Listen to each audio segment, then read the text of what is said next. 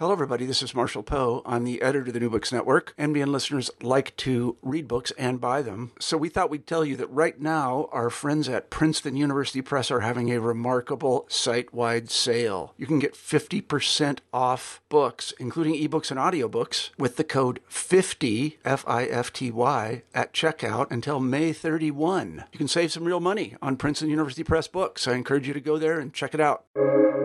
Welcome to the New Books Network. Hello, welcome to the New Books Network. I am your host, Ari Barbalat. I'm honored today to be in dialogue with my guest, Dr. Marcia Pally. Marcia is a professor of multilingual and multicultural studies at New York University. She held the Mercator Guest Professorship at Humboldt University in Berlin, where she is now an annual guest professor. She is also the author of Commonwealth and Covenant, Economics, Politics, and Theologies of Relationality, which was published in 2016 and was nominated for the Grauen, Grawemeyer Award in Religion selected by, and selected by the United Nations Committee on mm. Education and Justice to be distributed to educators, academics, pol- and policymakers throughout the world. I'm grateful that we will be in dialogue today about her most recent book, from this broken hill I sing to you, God, Sex, and Politics in the Work of Leonard Cohen, published by Ox- pu- published in Oxford by Bloomsbury University Press, 2021. Marcia, it's an honor to be with you. It's my pleasure, Ari. To begin, please tell us about yourself. Where did you grow up? How did you become inspired to become an academic? I'm always surprised by questions like this because um, regarding From This Broken Hill, um, no one is interested in its author. Everybody's interested in Leonard Cohen. Mm. Um, uh, but I, I grew up in New York City and, uh, and I became interested in multilingual, multicultural studies and the intersection of language, culture, religion, politics because I was already writing cross culturally. I was a dancer and to support in, in modern and uh, trained as well in ballet, of course. And I was writing about dance and cinema to support myself as a dancer. And I was writing not only for North American publications, but for many publications in Europe.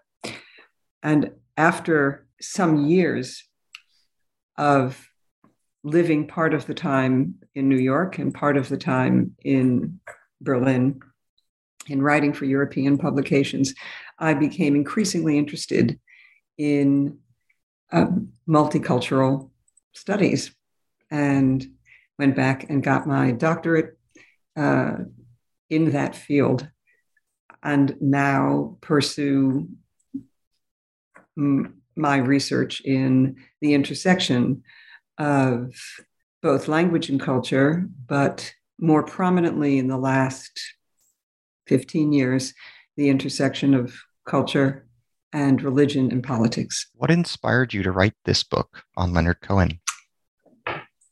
I listened to Leonard Cohen when I was a girl and recognized then that unlike the other pop rock, whatever I was listening to at the time, Leonard Cohen was writing songs that I didn't understand and that I knew that I would have to read much more and live much more before I understood these songs, which even then were clearly layered and pulled with deep undertows of imagery that at the time I didn't know what it, they referred to.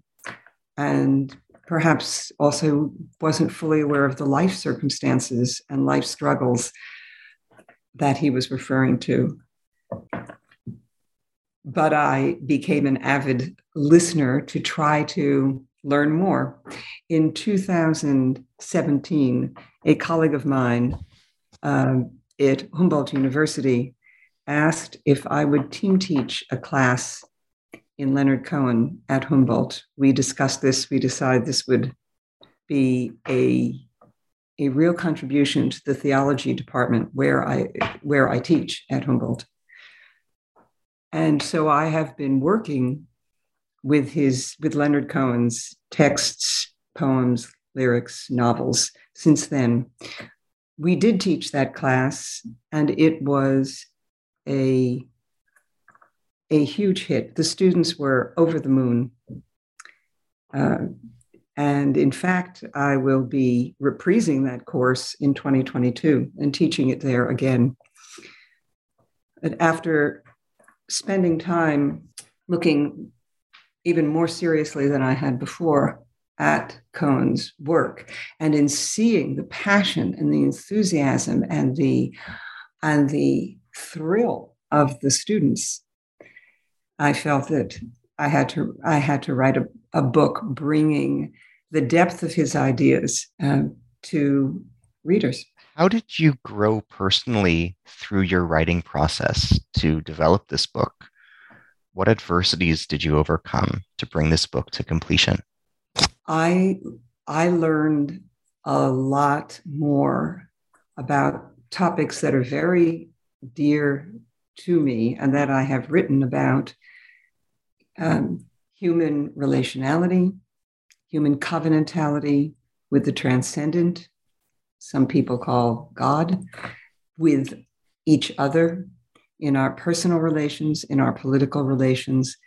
And I learned more about these topics through the portal of poetry, through the portal of Cohen's poetry, rather than through the academic work that I had been doing on those topics in the past. So I also learned something that brought me back to my days as a dancer in choreography, which is how much we learn about the world through art, through poem, through lyric, through literature, through performance, and how much that adds to our understanding even of things we believe we know a great deal about. Although Cohen is a household name to many people, to those who are unfamiliar with Cohen and to those for whom he is not a household name, can you introduce us to who is, who was Leonard Cohen? Why is he an important musical artist? What contribution did he make to music? What contribution did he make to the Jewish world? There are two parts to that question. One is the biography, and one is the world of ideas. From This Broken Hill is not a biography. It has a good deal of biographical material so that the work can be contextualized and explained.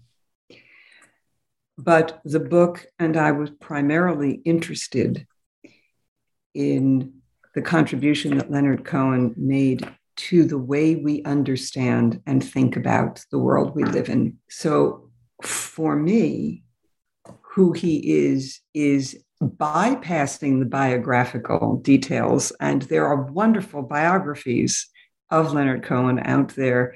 Sylvie Simmons's 2012 biography is wonderful.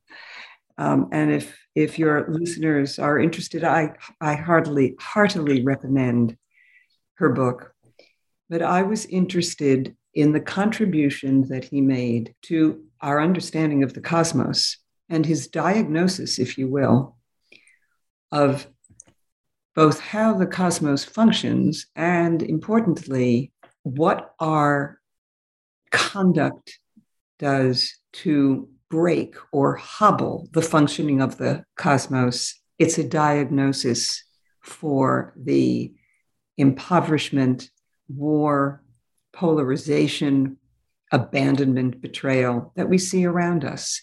How, how does that happen? How do we get there? How does the world work? How do things flourish? And what do we as human beings do, frankly, that messes it up?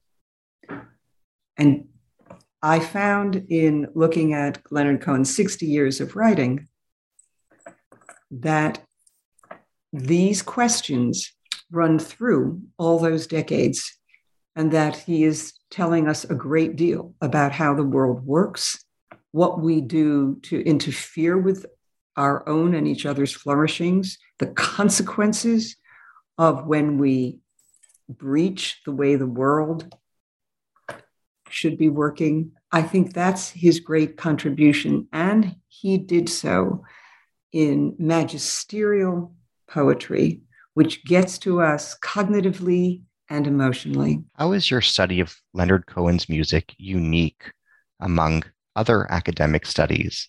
What do you hope your book contributes to the study and memory of Cohen? There are emerging now academic studies of Cohen, but for a long time, there were mostly journalistic approaches. Even today, there are very few works that illustrate a through line, that aim to illustrate a through line through Cohen's work. And there's where From This Broken Hill, I hope can make a contribution. In the years that I spent studying his oeuvre, s- several key through lines emerged to me, to me. It wasn't a top down approach, but rather kind of a grassroots seeping up from the lines of poetry and lyrics that I began to see repeating themes, repeating insights, repeating anger, repeating frustration with himself and the state of humanity. Cohen, by being willing to look at his own flaws and faults, reveals flaws and faults that are found round the globe and that mess up our flourishing. And by revealing his own, he has a great deal to teach us about our times, ourselves. And I hope tracing those key themes through the 60 years of his writing, in contrast to looking at um, one song here, one poem here, or uh, a collection of works, but tracing a through line, I hope will give people not only a better understanding of Cohen, but a better understanding of what he was trying to get at, which is an understanding of the way the world works. Hmm. You write as follows Cohen's questions, frustrations, and anger at God aim not at a final judgment about him. Rather, they emerge from the recognition that there is much humanity, there's much that humanity cannot grasp about God, but that part of the human task is to try to understand what we can so that we may live better with him and with those he loves, other persons. How can Cohen's music and lyrics help those who struggle with religion engage in a constructive relationship with it despite their distance? And is this something different for Jews than non Jews? Let's take that one at a time. Okay. So just go back and let's do the first question. Sure. What was the your you had three questions there. Sure. Um, um, how can Cohen's music and lyrics help those who struggle with religion engage in a constructive relationship with it despite their distance? And I had a quotation from the book too. Um, right. No, no, I got that. So um, I don't think Leonard Cohen is not a preacher. Leonard Cohen, I don't think, was trying to make people comfortable with religion. He appealed to believers and non believers around the world for more than half a century because I, he was trying to get at the foundations of the way the world works, which he thought was relationally, indeed covenantally. So let's get into that for a moment, though I know we'll get into greater detail later. He understood from studying many wisdom traditions, the Judaism that he plumbed all his life. He also studied Christianity. He studied Buddhism and became a Buddhist monk. He studied Sufism, literature, and other wisdom traditions. And from this study, he understood the world is foundationally relational. We are not completed persons who may opt to enter into relationship. Rather, we become the unique and singular persons we are through our relationships and interactions with people close to us and people through our global paths of connectedness. We flourish and the world flourishes through relationship, reciprocal relationship for the sake of the other with the transcendent God and with each other. And if the world flourishes that way by our seeing too, and seeing and recognizing both God and other persons, then when we fail to do that, insofar as we evade or avoid or ignore or betray or violate that covenantal relational structure of the universe, we come to very bad ends.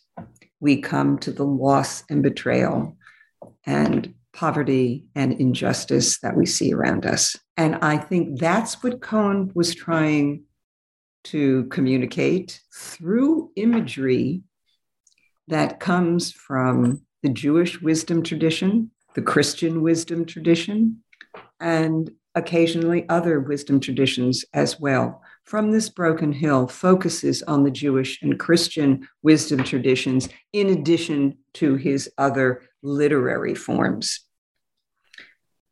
So that was that question. And then you had a, a second in that. the segue was um, Does his music resonate differently with Jews as opposed to non Jews? Is there a difference in yeah. response, in interpretation, and significance? Mm. So that I think also has two two levels. One is the ideational level, and one is the kind of the more sociological level. Um, I I think there's uh, in some Jewish quarters affection for Cohen as uh, you know local boy makes good, local Jewish boy makes good. Um, there's a uh, an affectionate warmth there, but the ideational level I think is is more nuanced and perhaps more important because Cohen has been loved and embraced and interpreted by people from all backgrounds. Art invites, one may say, art demands multiple interpretation. And the, the interpretations are not competitive, they are cumulative and additive additive, the more the more intelligent voices interpret Cohen's work, the more we learn about Cohen, but also the more we learn about the world. So his work invites perusal and scrutiny from all traditions and interpreters. What role did Judaism play in Cohen's life? How did he become religious? How does Judaism inspire Cohen's songs? He didn't become religious, he grew up religious. He grew up with in a sort of modern Orthodox family in Montreal, and they were practicing Jews. Um, he uh, maintained his Judaism throughout his life. Um, and how to um, and and as he put it there were you know he maintained his jewish practice and his jewish his curiosity and his commitment to judaism um, uh, as he put it in a in in a half-assed way um, and at times in his life in a much more serious way. So there was the in the half-assed years Cohen lit Sabbath candles, even went on tour. He celebrated Jewish holidays.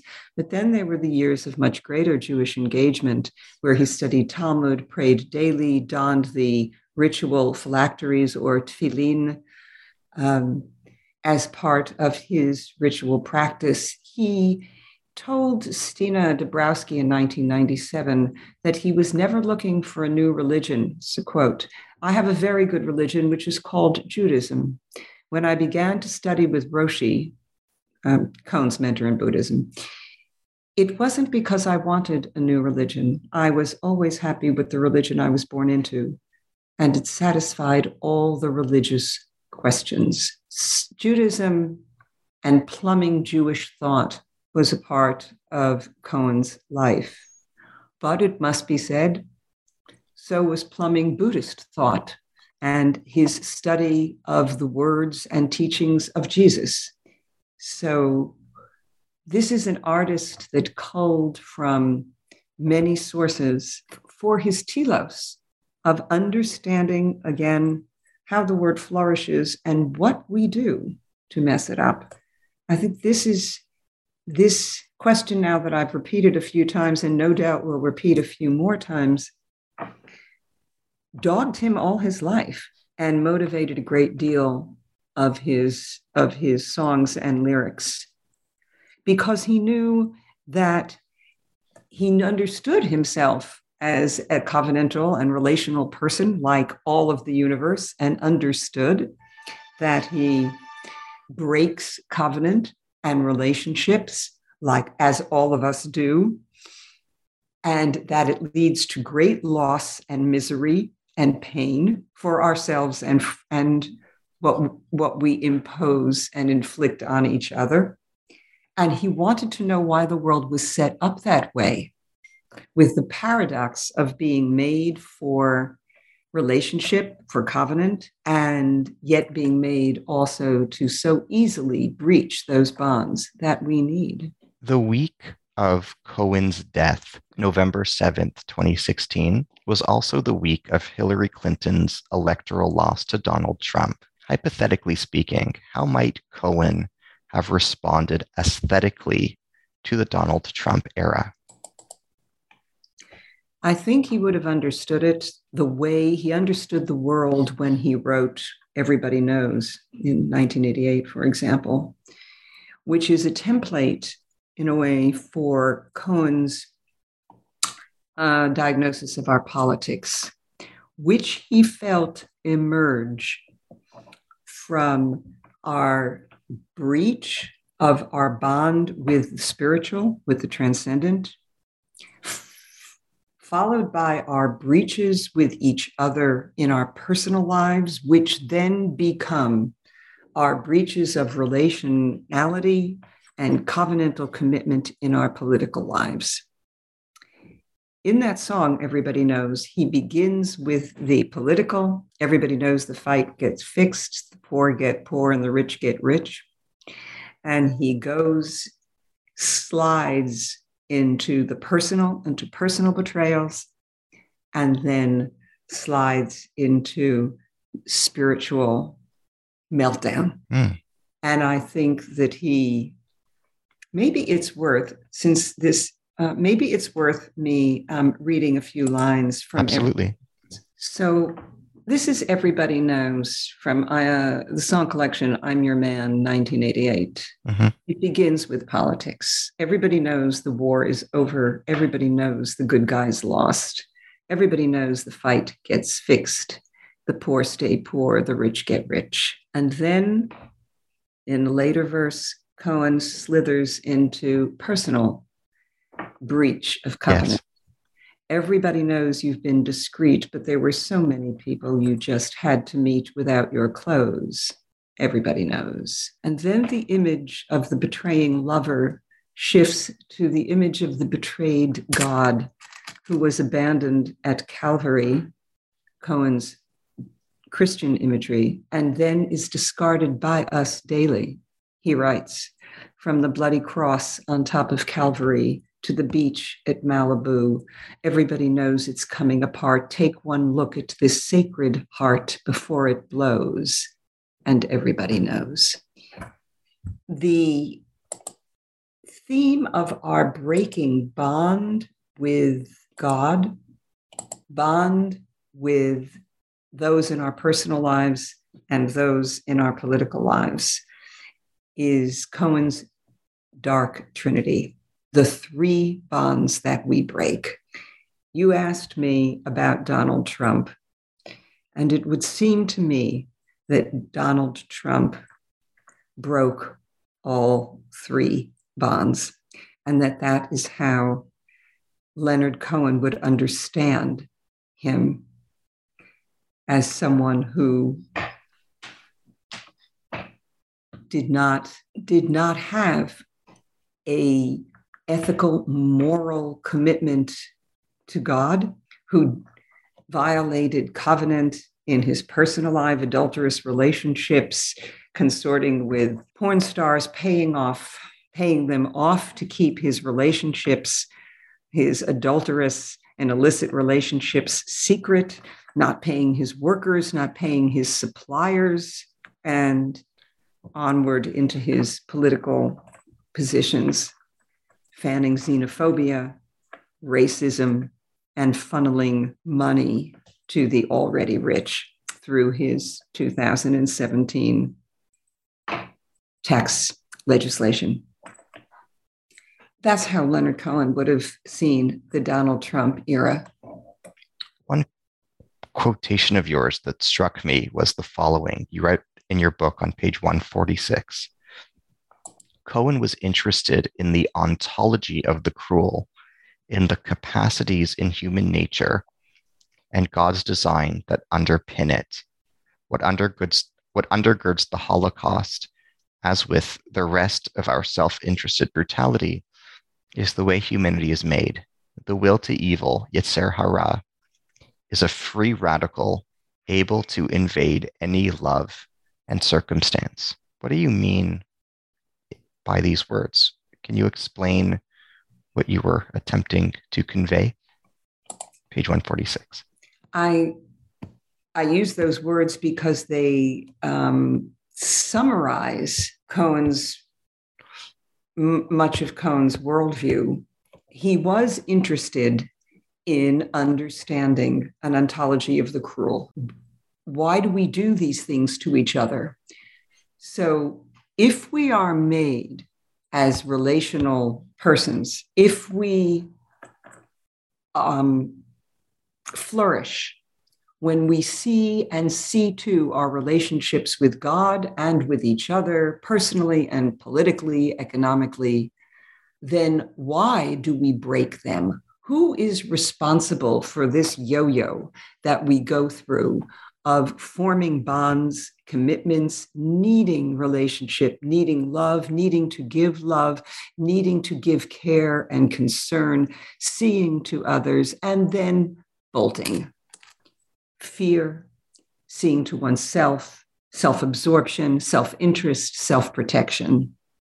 What is responsible for this yo yo between those two? He was, he was interested in figuring that out. That's what those words mean. Does that help? It does.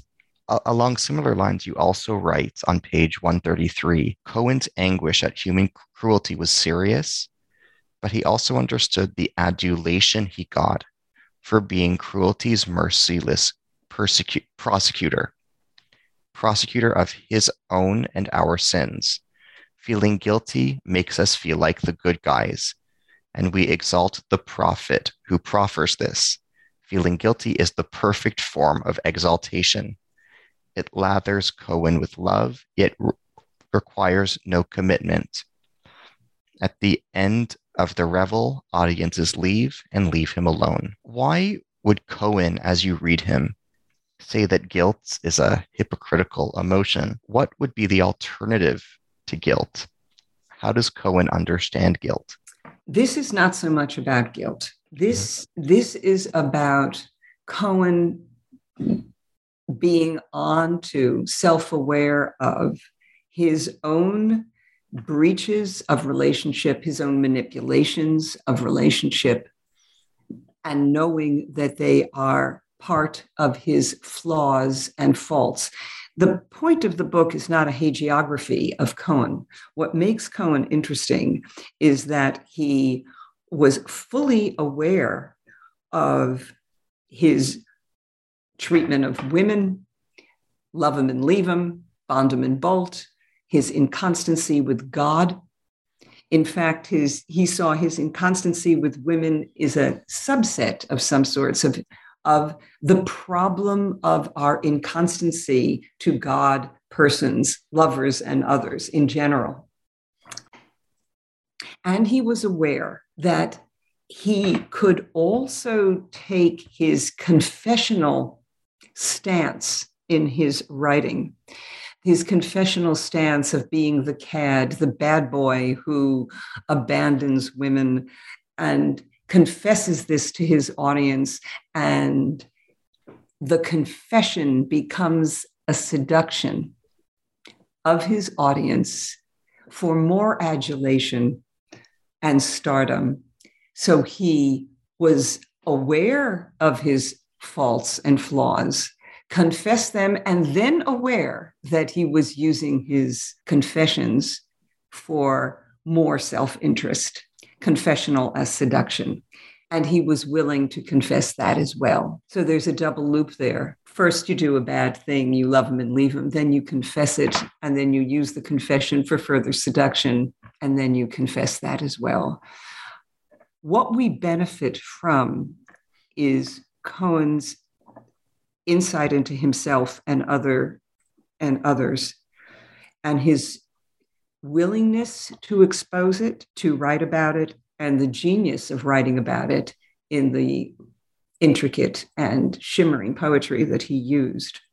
Michael Ondaatje archly noted um, that uh, both Bob Dylan and Leonard Cohen were what Ondaatje called public artists who uh, made careers, and I'll now I'll quote Ondaatje, on their ability to be cynical about their evils or pop sainthood, while at the same time continuing to build it up. End quote. Cohen was perfectly able to feed his pop sainthood of the confessing cad right back into his writing and milk it for art and stardom. Thank you. What do you mean by the metaphor of the Mobius strip, which is developed throughout your book? What is a Mobius strip and how does it embody covenant? Where Cohen started was, was with God and creation and the cosmos. For Cohen, God is the reason there is something rather than nothing. It is the ground and source of existence. There could be nothing at all, but there's something. And the reason there is something is what Cohen called God. It is immaterial, infinite, out of the order of nature and our world that self expresses into creation and creates the world. This is also an idea in um, the Kabbalist Ein Sof. It's an idea in the German Romantic poet Schelling. And what we have as a result of this is that everything in the world partakes something of this creative force in order to exist. Aquinas sent it beautifully by saying that um, God works intimately in all of creation. God is intimate within us in order for us to exist. But what does that mean? That means that we are in intimate relation with the source of existence, but we are radically different from the source of existence. Difference amid relationship, therefore, is the structure of the universe. And it also means that we are different, yet in unavoidable relationship with the transcendent, but also with each other. We are different from all other persons in the world, and yet we are in unavoidable relationship. This is why Cohen thinks that we are a relational, covenantal species living in a relational universe because distinction among particulars amid relationship, unavoidable relationship, is the grammar of the world, of the universe. This means we have to see to those relationships for the flourishing of the planet and each other. Can you so now to tie what I have just said about our relationship with God and with each other to the Möbius strip. That's an image that I use to explain Cohen's understanding of the universe. That our relationship to God and our relationship to everything else that exists because of God, which means to each other, is that Möbius strip band. It's the image of a bracelet that turns so that the exterior side becomes the interior side. It's a trompe l'oeil. It's a it's an image of a um, band where the two surfaces are entwined in each other. Mm-hmm. And this is how our relationship with God and each other work. Our relationship with each other constitutes our relationship with God, and our relationship with God sustains us in our relationships with others. They are inseparable. The two covenants, if you will, the covenant with God and the covenant with each other, are inseparable and entwined one in the other because of the way uh, the universe is constructed because of difference amid relation with the transcendent and with everything the transcendent grounds in existence. And that's why, again, importantly, Cohen was so crushed by our breaking relationship because he understood relationship as foundational to the basic grammar of the universe, and yet we break it. And how is that possible if the relationship between us and God and us and each other is foundational? How is it possible we so easily breach these bonds? And this, this anguish pursued him all his life. And as many Cohen listeners know, he was very angry at God at times for making the world as it is, making us relational, covenantal creatures capable of breaking relationship daily. And so much of many of um, of Cohen's songs express this anger and frustration and lack of comprehension of God. Why did you set it up this way? In the um, song Lover, Lover, Lover, he puts these words in the mouth of God. He said, I put you in this body, you, humanity. I meant it as a kind of trial. He, this is Cohen angry at God for making us for committed relationships and giving us bodies with wandering desires as a kind of trial? What kind of rigged trial is that? What kind of God sets us up that way?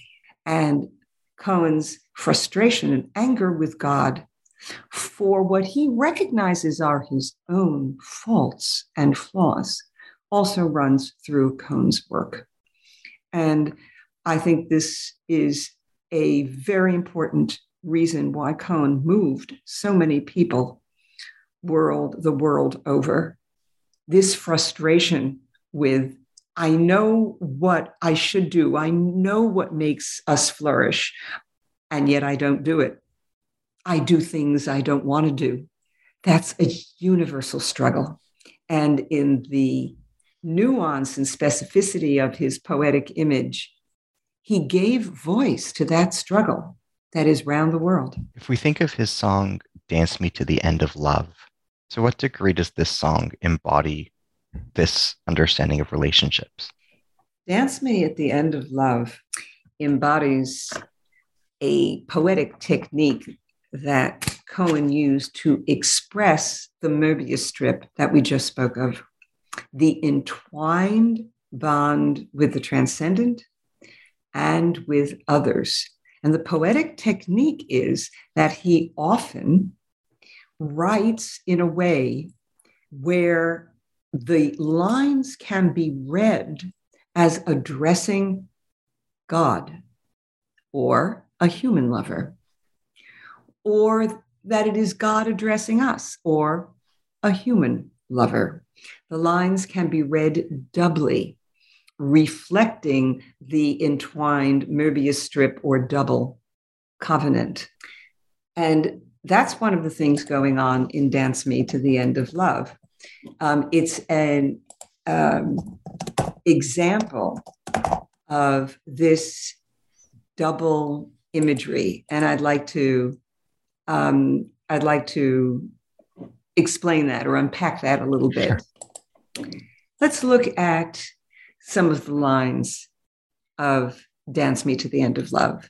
Dance me through the panic till I'm gathered safely in. Lift me like an olive branch and be my homeward dove. Dance me to the end of love. Who's he talking to here? The word, word panic may mean sexual insecurity or spiritual crisis. Gathered safely in may refer again to sexual intimacy or return to God.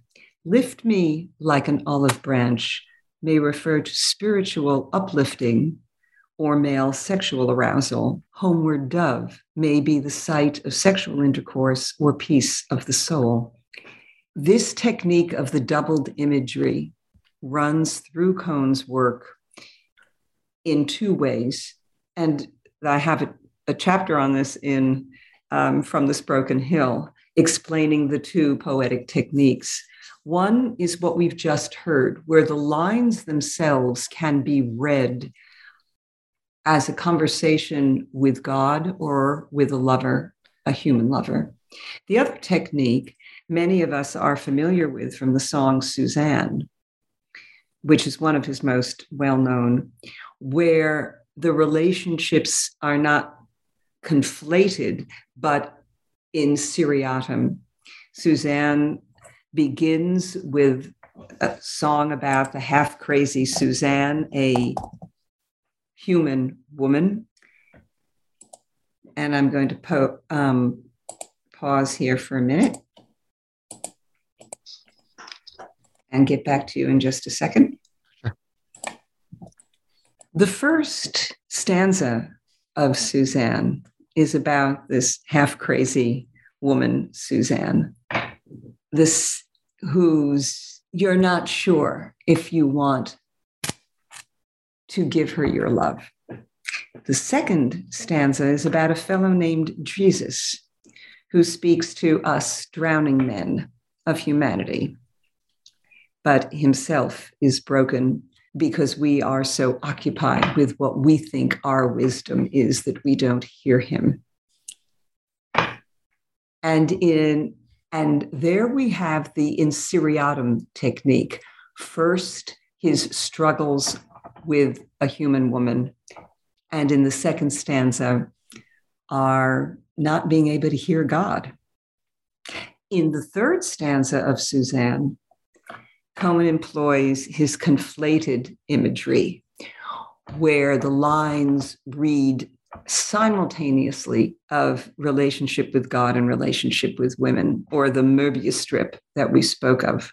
In the final verse, Suzanne wears rags as the God man Jesus did.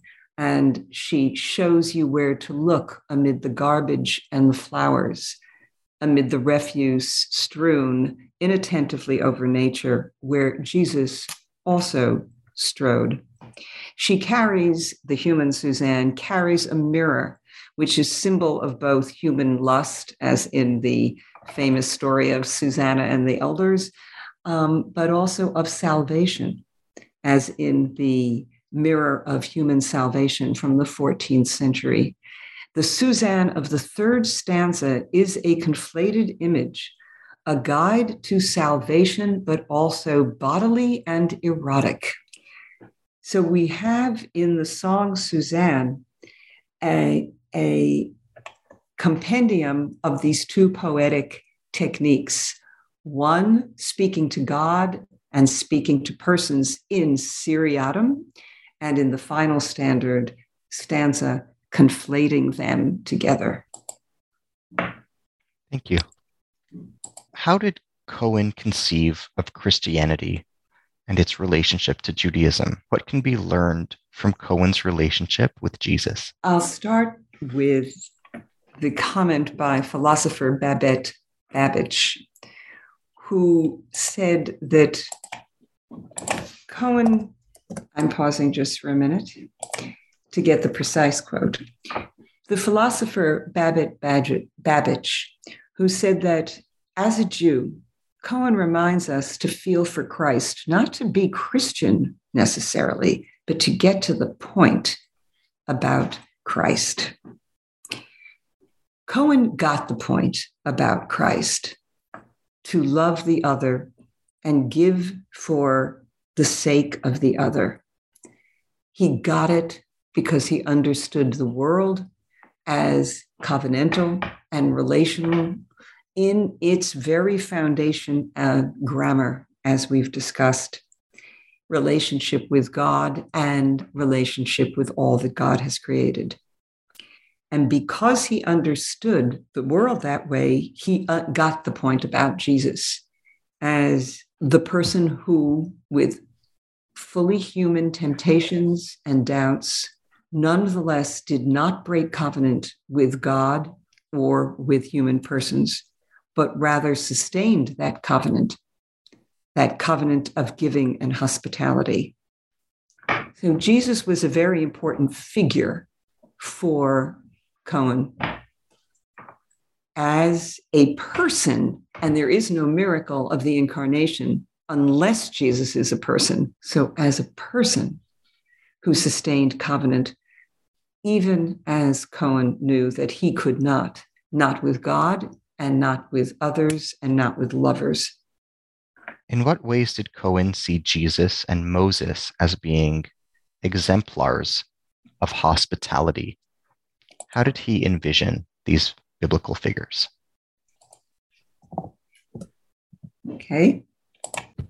So I want to call up one thing to look. So just give me a moment. Sure. Building on what I've just remarked about about Jesus, Moses and Jesus for Cohen were exemplars of those who do not break covenant. Moses ha- could lose his temper, and Moses was fully human and made mistakes. The Hebrew Bible is very clear about that. But on the other hand, Moses had inordinate patience with the Hebrews wandering through the desert, which occupies four out of the five Pentateuchal books. And so Moses sometimes demonstrates greater patience and forbearing and forbearance than God has, as in the golden calf episode, where Moses kind of talks God down from his rage. Jesus, as we've discussed, is the is too an image of a man of unparalleled generosity insight.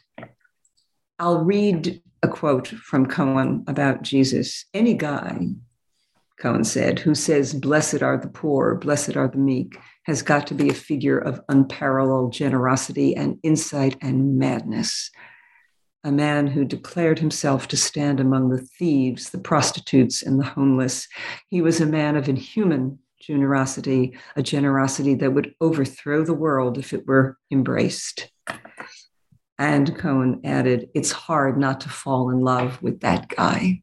So we have the figures of Moses and Jesus as figures for Cohen of what the world could be like if we could sustain covenant with God, with each other, in our personal lives, in our political lives, which we don't do.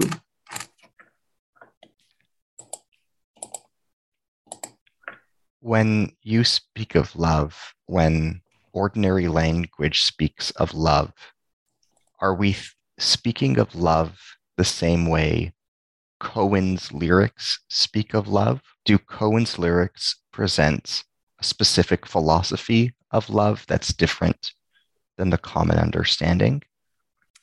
I think Cohen's lyrics illuminate our understanding of love and betrayal. When we think of our own lives and when we think of biblical narratives, we know that our loves are passionate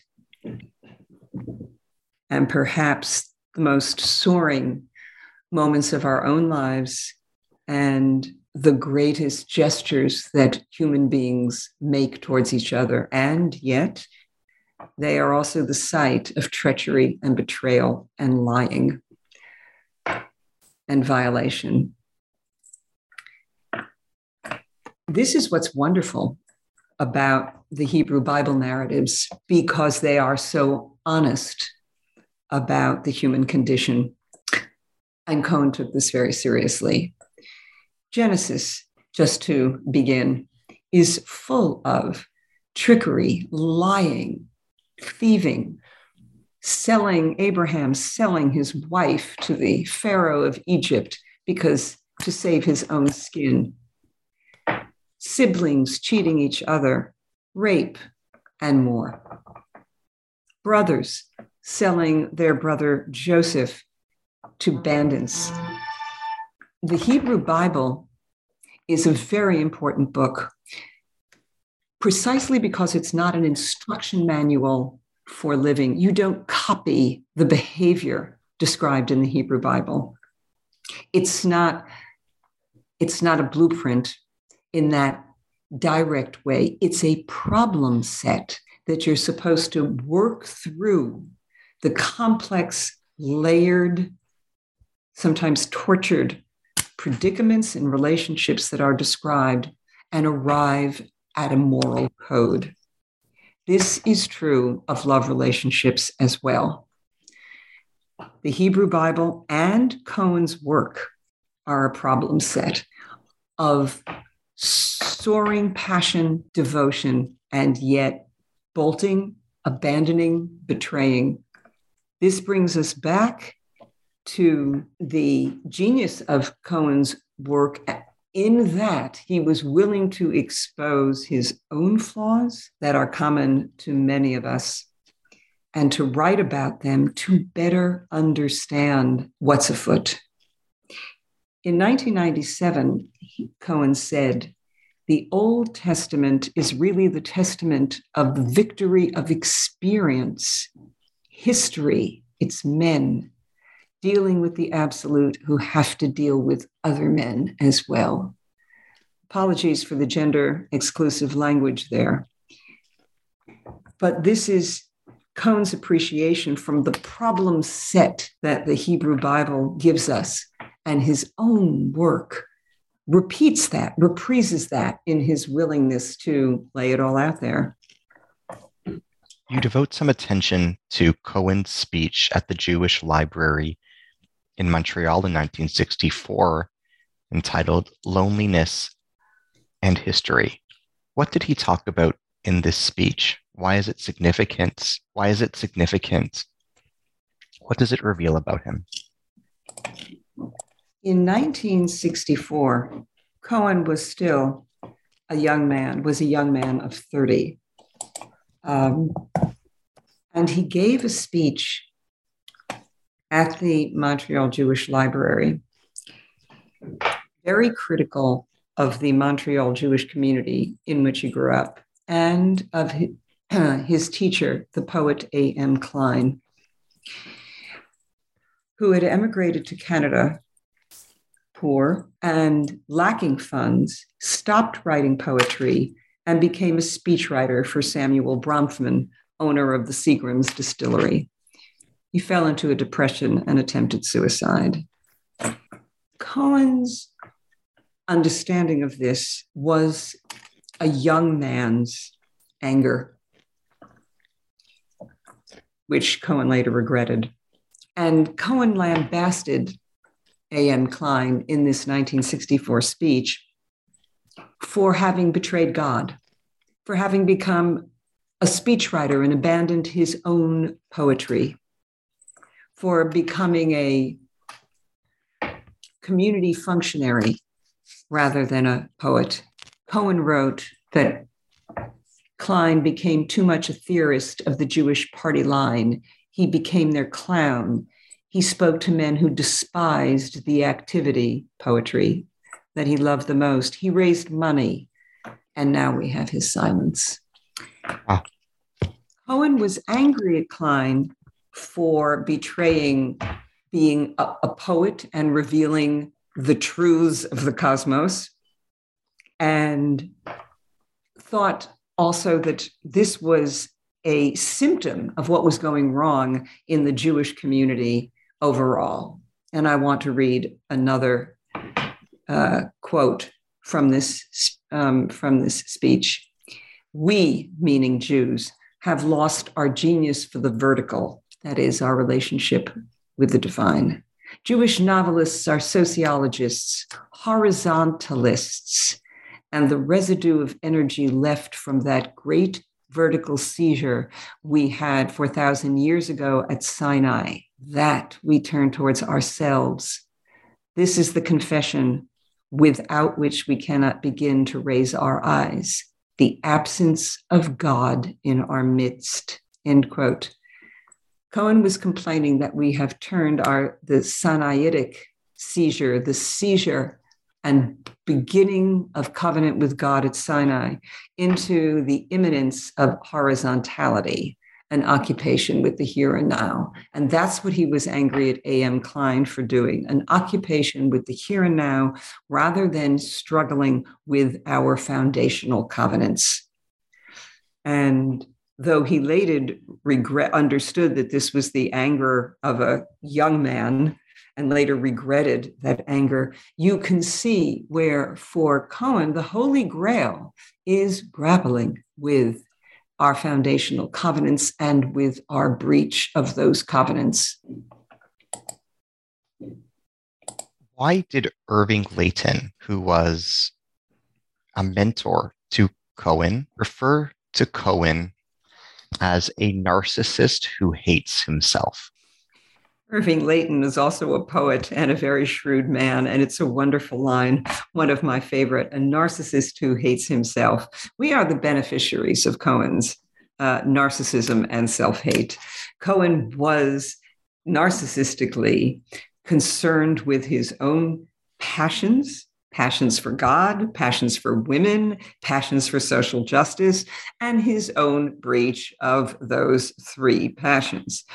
He was self absorbed in his own paradoxes. And that's what Layton meant by he's a narcissist who hates himself. And Cohen tried to understand those pa- uh, paradoxes in himself all his life and thereby illuminated much of the human condition. Aubrey Glazer has written a book on Cohen, and he refers to Cohen as a mystic for the post secular age. Do you agree or disagree? How would you respond to that assessment of Cohen? Aubrey's book, Tangle of Matter and Ghost, is a wonderful study of Cohen's work, complementary to my own. And I'm a great admirer of Aubrey Glazer. I think Cohen is a mystic for the post secular age. And I think that's Glazer's entree into the work of Cohen. That's Glazer's lens. I would say that from my lens, Cohen is a prophet and priest of covenant for the post secular age. Prophet and priest have two different roles.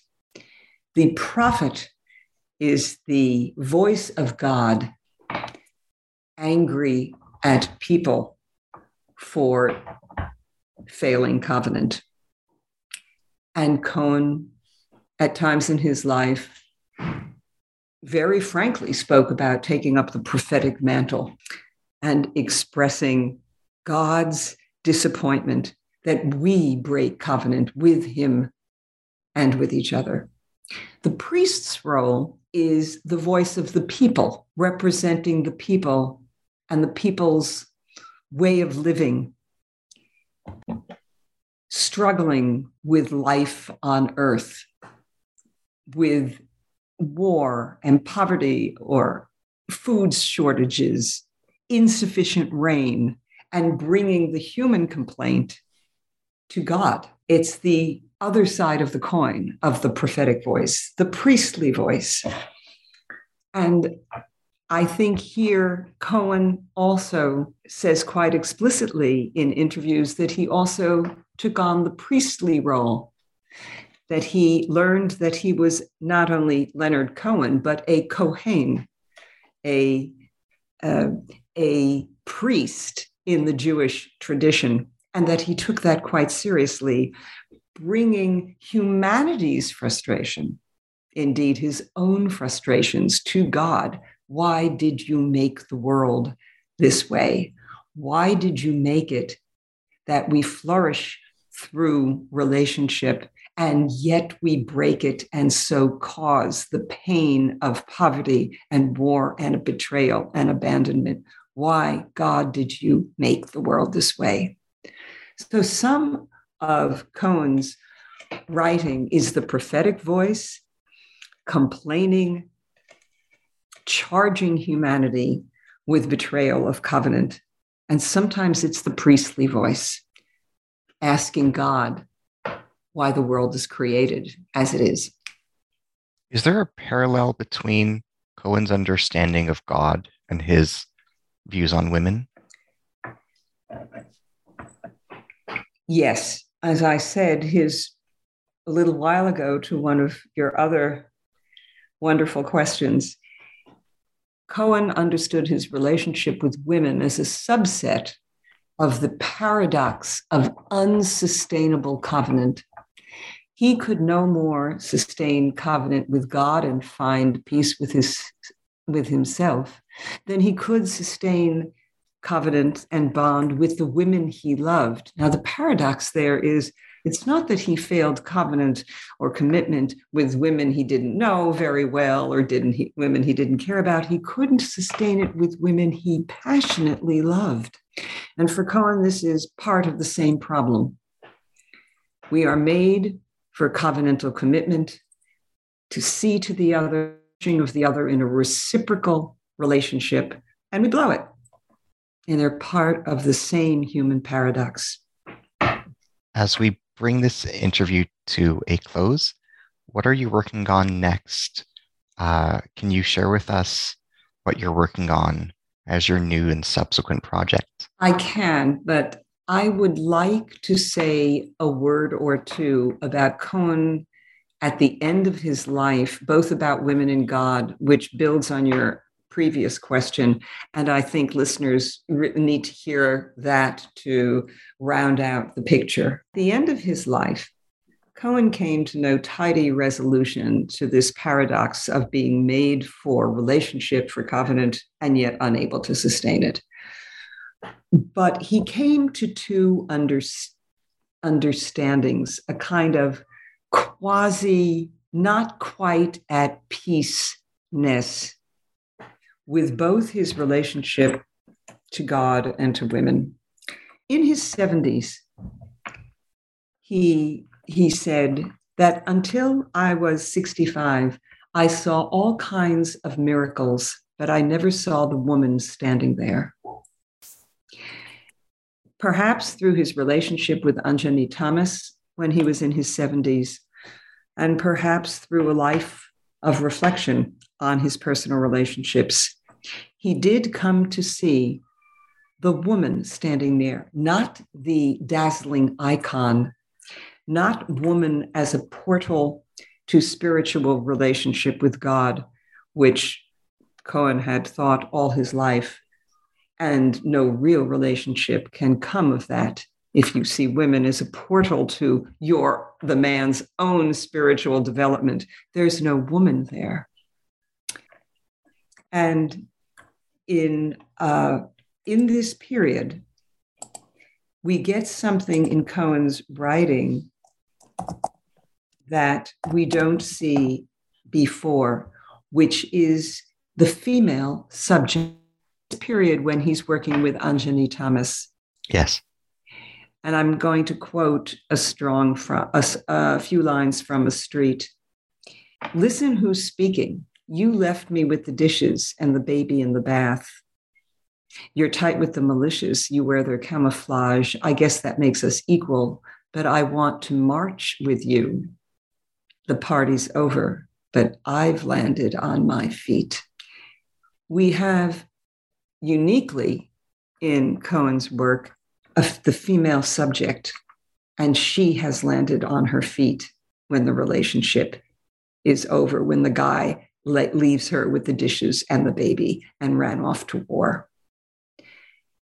In that same song, she appreciates the relationship for what it was, and she is able to move on. Let's drink to when it's over, and let's drink to when we meet. Here we finally have the woman herself intact. The other quasi resolution or acceptance is a better word at the end of Cohen's life with his relationship with God. He didn't give God a sentimental pass at the age of 82.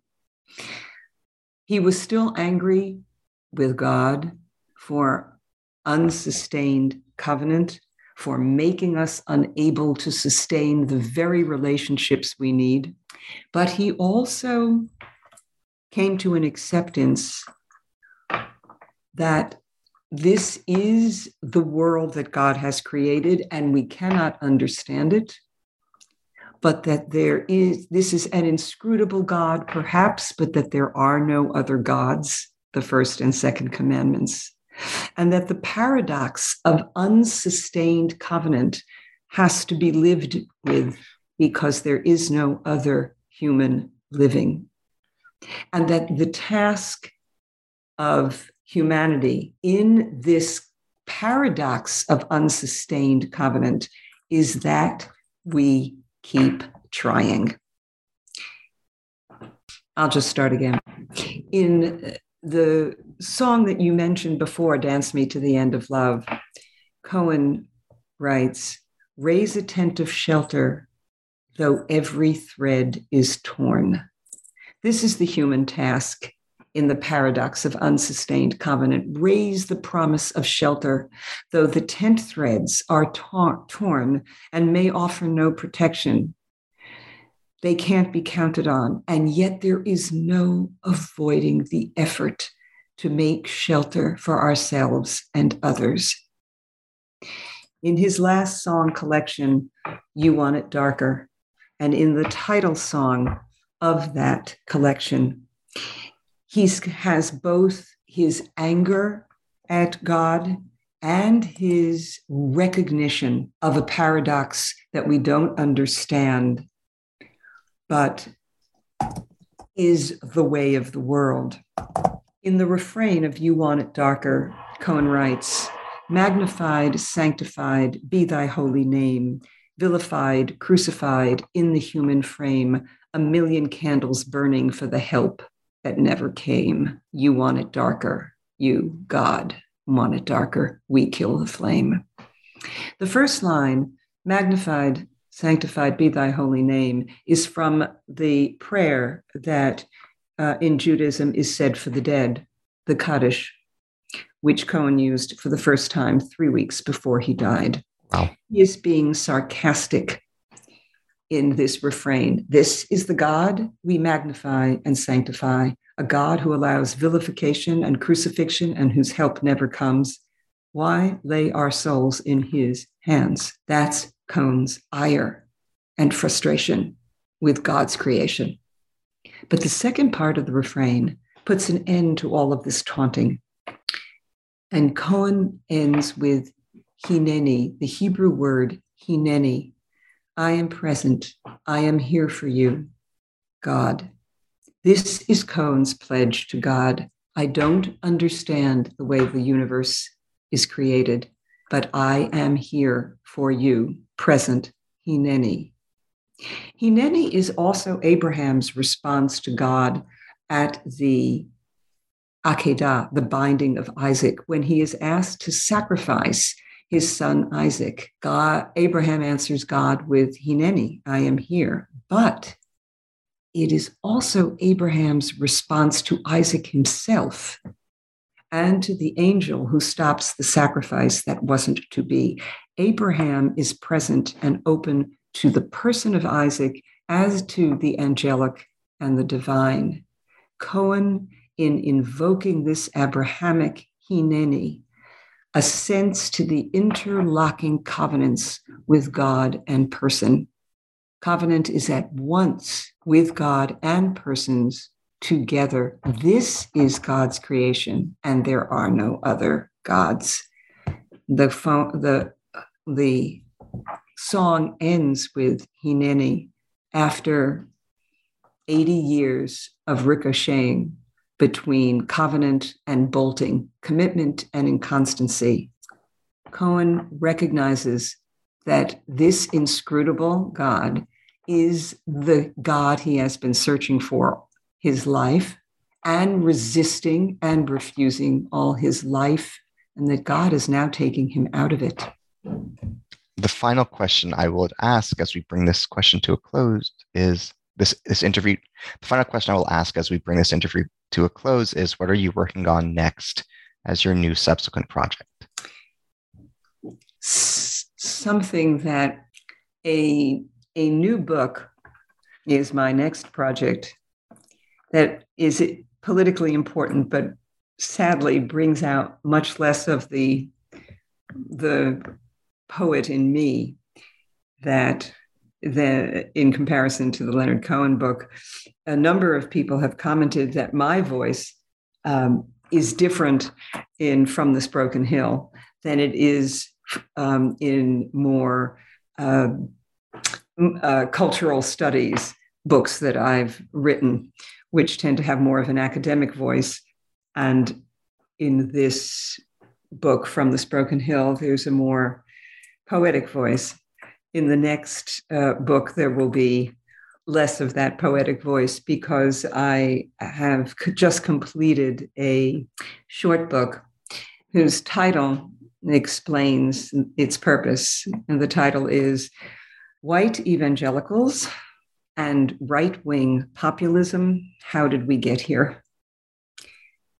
And the purpose of the book is to uh, attempt to answer the question uh, how, from relatively progressive beginnings in the United States in the 18th and 19th centuries, have white evangelicals come to embrace in large numbers the populist right. Hmm. Sounds like a fascinating topic and a very relevant one. I really wish you the best of luck as that book goes through its process to be published. And I also would like to close by expressing my utmost gratitude to you for the generosity of your attention, for your erudite book, and for the wisdom you shared with us in your answers to the questions asked during this dialogue. Yeah. Thank you for very insightful questions and for the opportunity for this interview. Thank you very much, Ari. Absolutely. Thank you. Thank you.